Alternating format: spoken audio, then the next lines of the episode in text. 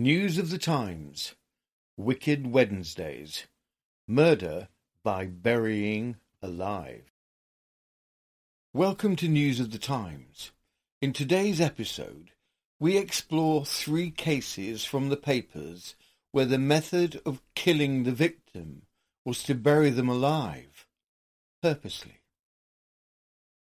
Our first case, from 1870 in Lincolnshire, investigates the story of a man who, having been dumped by his mistress of seven years for another man, takes his revenge by reporting to the magistrates that she has helped to kill their three infants. A very twisted tale, this one. Our second story comes from Pennsylvania in 1907.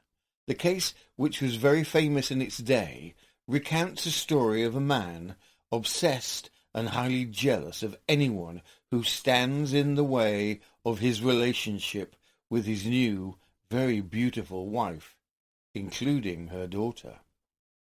And our last story from 1922 recounts the story of a man in an unhappy relationship who has found a replacement whilst the wife is visiting her parents. The wife unexpectedly comes back and within a few days she is buried on his allotment where he was going to plant an apple tree. Three stories of murder by burying alive is today's episode of Wicked Wednesdays. We very much hope you enjoy the show. In the annals of time, being buried alive has been considered one of the cruelest deaths imaginable. News of the Times have already covered stories of accidental burying alive, which was almost a trend historically in our episode Stories of Being Buried Alive. In this episode, we look at three cases where the action was done intentionally to kill. Our first story comes from 1870 Lincolnshire. Kirby Triffitt and Maria Burridge have been carrying on an intimacy for seven years. During this time, it is alleged that three children were born illegitimately. Maria's interest in Triffitt wanes, and she begins to share her favours with another man with whom she promises to wed. Triffitt in attempting to woo her back and discuss things, breaks into her house. Maria reports him to the magistrates, where he is fined. Triffitt counters with a horrific story regarding three illegitimate children. From the Sheffield Daily Telegraph, the 1st of April 1870, horrible confession of a child murdered by a father three children killed, one buried alive. A confession of murder has been made by a man named Triffitt at Sutton Bridge, and he has implicated a woman named Maria Burridge, who has been a widow for eight years, having been on terms of intimacy with him during that time. He has been a singer in the Wesleyan chapel where she played the harmonium. Triffitt states that for the past seven years he has been in the habit of visiting Mrs. Burridge, but that recently a carter named Richardson had been the favoured visitor, and to him it was said she was shortly to be married. On Thursday night at about eleven o'clock, Triffitt went to the house but could get no recognition of his knock, from which he imagined that Richardson was in the house. He then entered, but found no one there except Mrs. Burridge. For this act, she summoned him before the magistrates, who fined him for the offence. This he resented, and at once stated that Burridge had had three children which had been murdered and buried. Burridge, on hearing this disclosure, coolly replied, How can you say so? You know it's false. Triffitt asserted that his statement was true and that he himself had buried the first of the children in his father's garden about five years ago and offered if the police would go with him to show them the exact spot. On going to a garden and digging, a child's remains were found. Triffitt states that the woman gave him the child over the fence and promised if he would bury it, she would never have any other man but him. He also said the child was alive when she gave it to him, and then, whilst he was burying it, it began to cry. He then stamped upon it. The other two children he states Burridge had put away herself, but he does not know where. A strict search for the bodies is now being made. The woman is the widow of a man named William Burridge, who committed suicide by hanging himself about eight years ago. Police promptly investigate. Although the body of the first child has been found, no evidence can be found of the other two children referred to. Neighbours are questioned.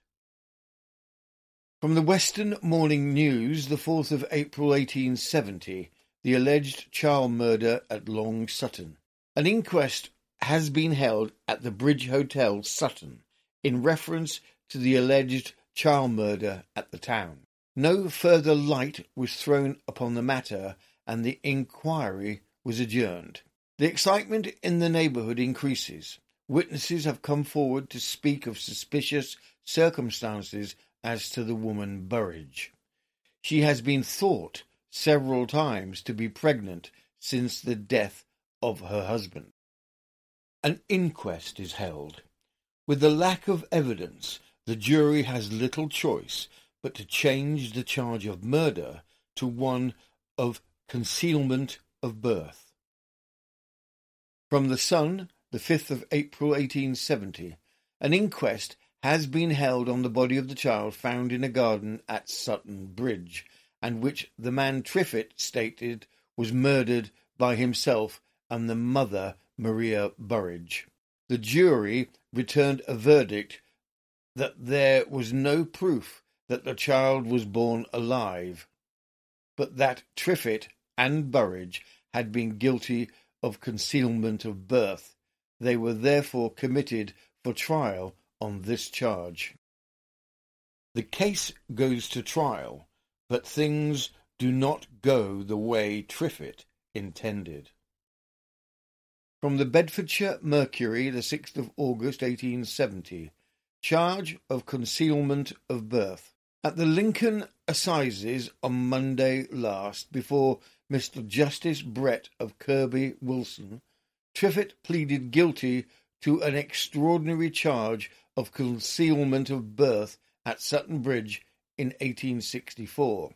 The grand jury threw out a bill against Maria Burridge for concealment of the birth of the same child. Triffitt gave information to the police that he had buried a child in his father's garden four or five years ago, and that it was Maria Burridge's child, and she had concealed its birth.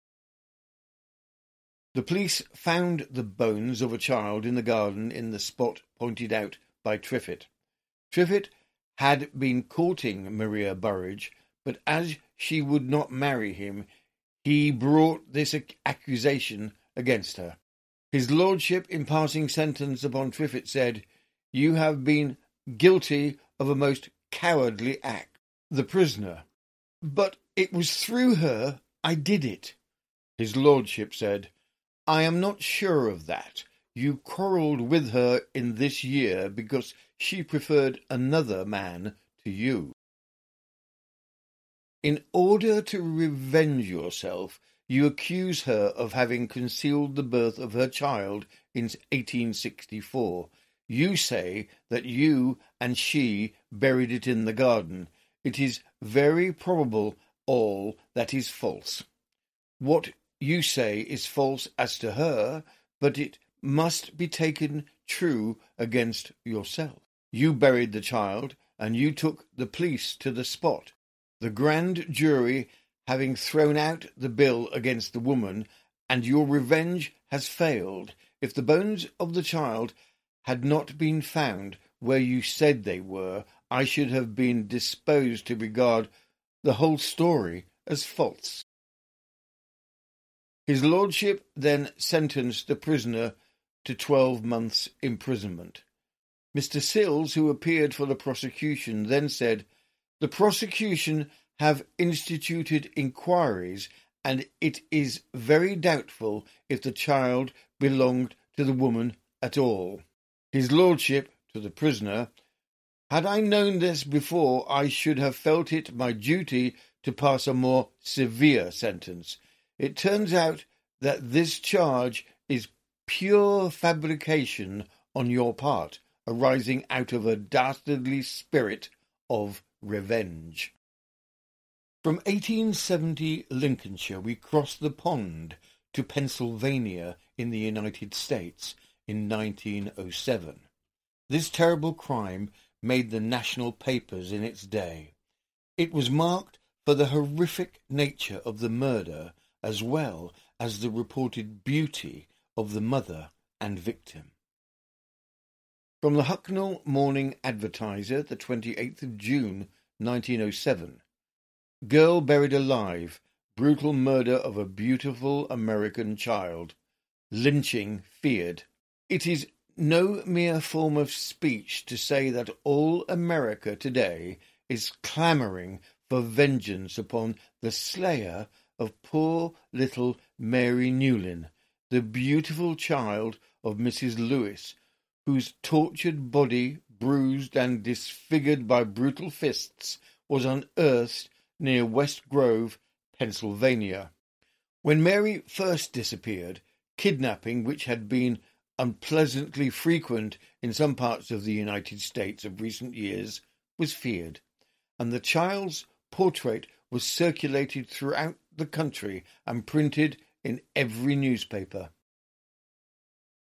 She was an amazingly pretty child, with fair skin, long curly golden hair, and wonderful brown eyes, and the long dark eyelashes, and for this reason probably her disappearance excited all the more public curiosity. Then again, the story of her mother got into the papers. She is a singularly beautiful woman, with chapters in her life now published and broadcast, which recall strong memories of Thomas Hardy's Tess of the D'Urbervilles. Mary was her child, and that was the source of all the trouble. Her young husband, a farmer, loved her passionately, and said he cared nothing for her past, which she did not conceal apparently when he asked her to marry him. For many days, says the New York correspondent, the search was unremitting. The local police did not believe in the kidnapping theory. They determined to search the farm thoroughly and they went to work. Like the English police, they drained ditches and swamps and searched haystacks and buildings, and with long steel rods, sometimes like big cheese gouges, they probed every yard of ground on Mr. Lewis's farm. All the countryside were aroused, and there were hundreds of willing helpers. Insanely jealous. When the hue and cry was reaching its climax, the little girl's body was dug up within one hundred yards of her stepfather's back door. A policeman's spade struck one leg as he was searching, and a few seconds later the little body huddled up face downwards, a piece of rope tied tightly round her neck, and a bag fastened over her head was completely disclosed. From the first, the police had suspected the stepfather an insanely jealous man, and to him, when the body was found, the public prosecutor of the district promptly put the question, Why did you kill that innocent little girl? Lewis grew as pale as death, staggered, and cried out, I, I didn't do it. I can prove an alibi. Mrs. Lewis fainted and later showed signs of losing her reason. Lewis was arrested and charged with the murder, and although he is now lodged in the county jail, he may be lynched by his infuriated neighbours at any time. Physicians who performed the post mortem declare that the body was covered with bruises caused by hard blows dealt by a fist. There was every indication that the poor girl had been attacked, as the public prosecutor maintains, by someone who was actuated by brutal hatred. Finally, while the child still breathed, as the autopsy show, the body was buried in a hole dug as a refuse pit and the earth was filled in. Death was primarily due to suffocation. Crowds are now assembled in front of the jail and talk of lynching is frequent. The British newspapers do not record what eventually happened to Lewis or the sad mother of the murdered child. Our last case in this episode takes place in Derby in 1922. Part con story, part love triangle, the public and press were shocked by the cruelty inflicted on the initially missing, then discovered dead Mrs. Atkins. Interestingly, the whole case came about by a local resident. For those unfamiliar with allotments, land is put aside from which local residents can rent a portion of the plot of land to grow things, usually fruit and vegetables. Allotment space in many places have strict rules. For example, the allotment land must be used or it's given to another to use.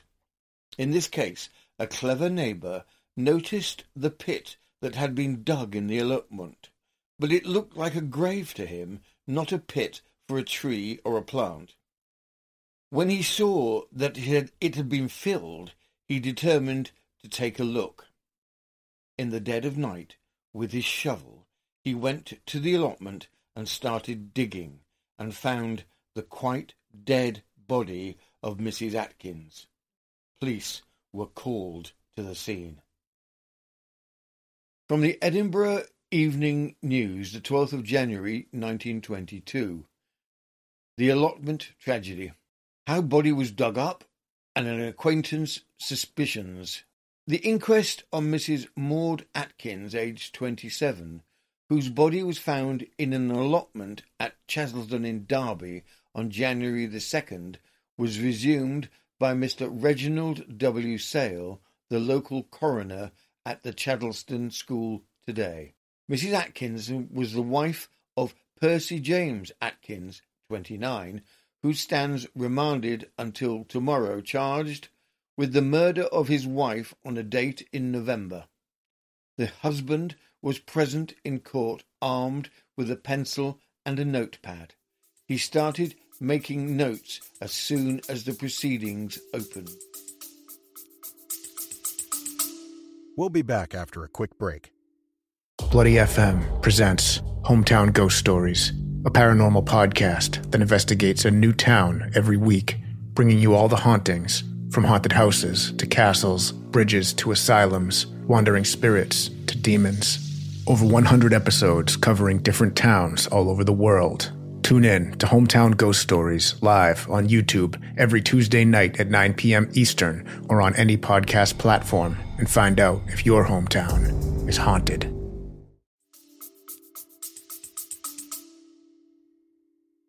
Evidence of the finding of the body was given by Thomas Gore, who said that on January the 1st he walked across the allotment in Highfield Lane on the Nottingham Road, Chaddesden.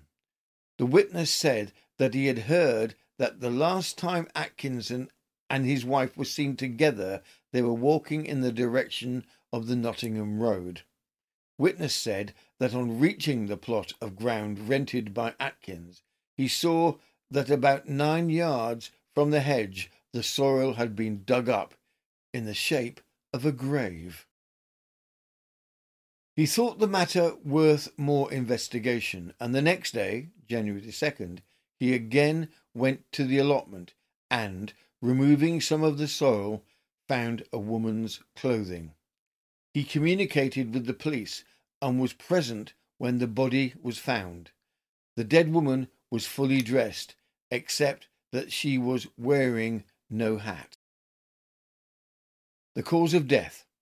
Dr. J. A. Southern, police surgeon, who was called to the allotment, said he found the woman lying in a hole about two feet deep. Describing the post mortem examination, Dr. Southern said the body was decomposed. The lungs were very congested, but all the main organs were healthy. He could find no marks of violence except a small bruise on the left temple. The head and face were livid with the black brown colour, and he found no fracture of the skull. Witness considered the death was due to asphyxiation or suffocation caused by violence. The case, as expected, went to trial, but the evidence against Atkins was certainly very damning. Not only was his wife's body found in a grave dug by himself on his allotment, but he had also remarried around the same time as his wife's untimely death. The Derby murder from the Cornishman, the 18th of January 1822. The Derby murder, victim said to have been buried alive. At the Derby murder trial, the prosecution alleged that Atkins rendered his wife unconscious by a blow and then buried her in his allotment while she was still alive. The body of Mrs. Atkins was recovered from a grave dug in Atkins' allotment garden at Chaddesden, a village on the outskirts of Derby. Her husband is in custody in connection with her death. He was arrested at New Malden in Surrey shortly after the finding of the body. Margaret Milton, a smartly attired woman of 32, formerly leading milliner in Derby, said she met Atkins on September the 20th at an inn whilst on a drive in Derby. He was her partner for the night, and a few days later they met again at the same place, and on coming out he asked her if she had far to go and said he would accompany her. He told her that he was a single man living in lodgings in Nottingham Road. Subsequently, they saw a lot of each other, and he asked her to marry him. They arranged to get married on November the 14th. Mrs. Atkins disappeared on November the 21st, and the wedding ceremony took place at Bakewell Parish Church. Atkins put up the banns, and he accompanied her to her home, where they stayed three weekends during the time the banns were published. A few days before the marriage, she was told by a neighbour that Atkins was a married man, and she spoke to him about it. He said he had been married, but his wife had died last year at Buckden in Huntingdon. Eventually, she agreed to marry him if he could produce his wife's certificate, and this, he said, he would obtain from his mother at Buckden. He told her he had written to his mother and would get an answer in a day or so. He suggested that they should wait a day or so, but she told him it was not worth while waiting for a day or so, so all the arrangements had to be made for that day.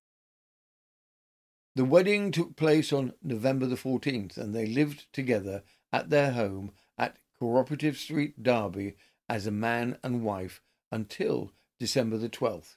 Previously, Atkins had told her that the two children were his brother's children, and when she accused him, he admitted that they were his.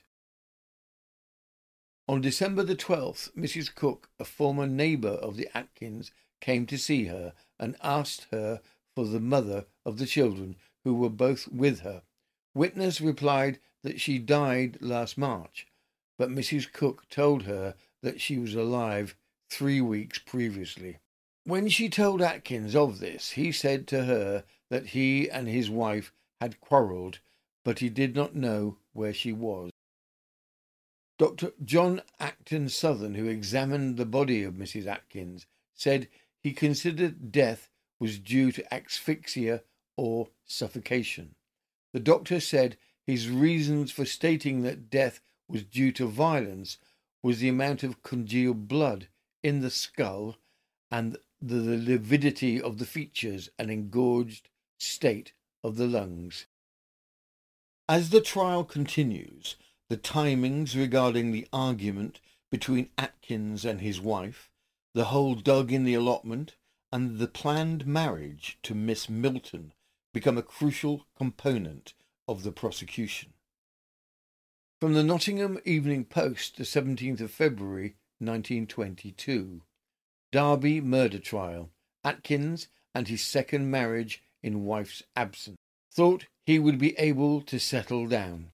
The trial was resumed at Derby today of Percy James Atkins, 29, goods guard, on a charge of murdering his wife, Maud Atkins, whose body he admitted yesterday he buried on his allotment. In cross examination, the prisoner, Percy Atkins, said that when he made arrangements to marry Miss Milton, when his wife, who was from West Perry Huntingdon, living with her parents, said she would rather do herself in come back to Derby. She did come to Derby afterwards to bring her girl and take her little boy back.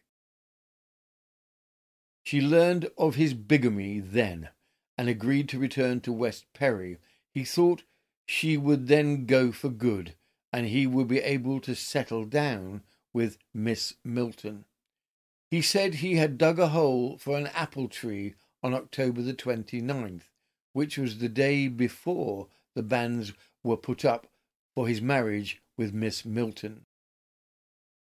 Prisoner's ordeal. Prisoner was under cross examination for two and a quarter hours, and in the box four hours altogether. Prisoner called no witnesses. Sir Atkins said the significant dates in the prisoner's own story were October the 23rd, when his wife declined to do as he wished, October the 30th, when the banns were put up one day after the hole was dug, and November the 14th, when the prisoner married Miss Milton while he had growing bitter feelings towards his real wife. The jury finds Atkins guilty. He and his defense team fight hard. Atkins comes up with a story that he and his defense team believe would be to change the conviction to one of manslaughter over murder. From the Nottingham Evening Post, the 20th of March 1922, Bigamy Confession. Prisoner had been married to the deceased woman eight years and towards the end of this time had not been happy. Mrs. Atkins apparently preferred spending most of her time at her parents' home in Buckinghamshire. Prior to November the 21st, when she met her death, she had spent six or seven months away from her husband, and during that time he had made the acquaintance of Miss Milton. Mrs. Atkins returned unexpectedly towards the end of October to take one of the two children back to Buckinghamshire. On November the 14th, the prisoner went through a form of marriage with Miss Milton. At that time, Mrs. Atkins was living in Francis Street, and the prisoner was living with Miss Milton in Cooperative Street at the other end of Derby. Bigamy confession to wife. Prisoner said he confessed his bigamy to his wife on November the 20th, and she admitted she had neglected him and decided not to tell the police. Prisoner and his wife were together on November the 21st. He said that at about 8:30 p.m. they were in Nottingham Road when they quarrelled about their children. Mrs. Atkins took off her wedding ring and threw it at him, saying, Take your ring to your fancy woman and take your kids. She then ran up a side street and it was dark. The prisoner stopped to find the ring and then followed her. He eventually found her lying dead in a pool of blood on a heap of stones on the towed path of the canal. Being frightened that he might be charged with having murdered her and that his bigamy might come to light, the prisoner said he did not call for assistance but carried the corpse to his allotment where, about six weeks before, he had dug a hole to plant an apple tree.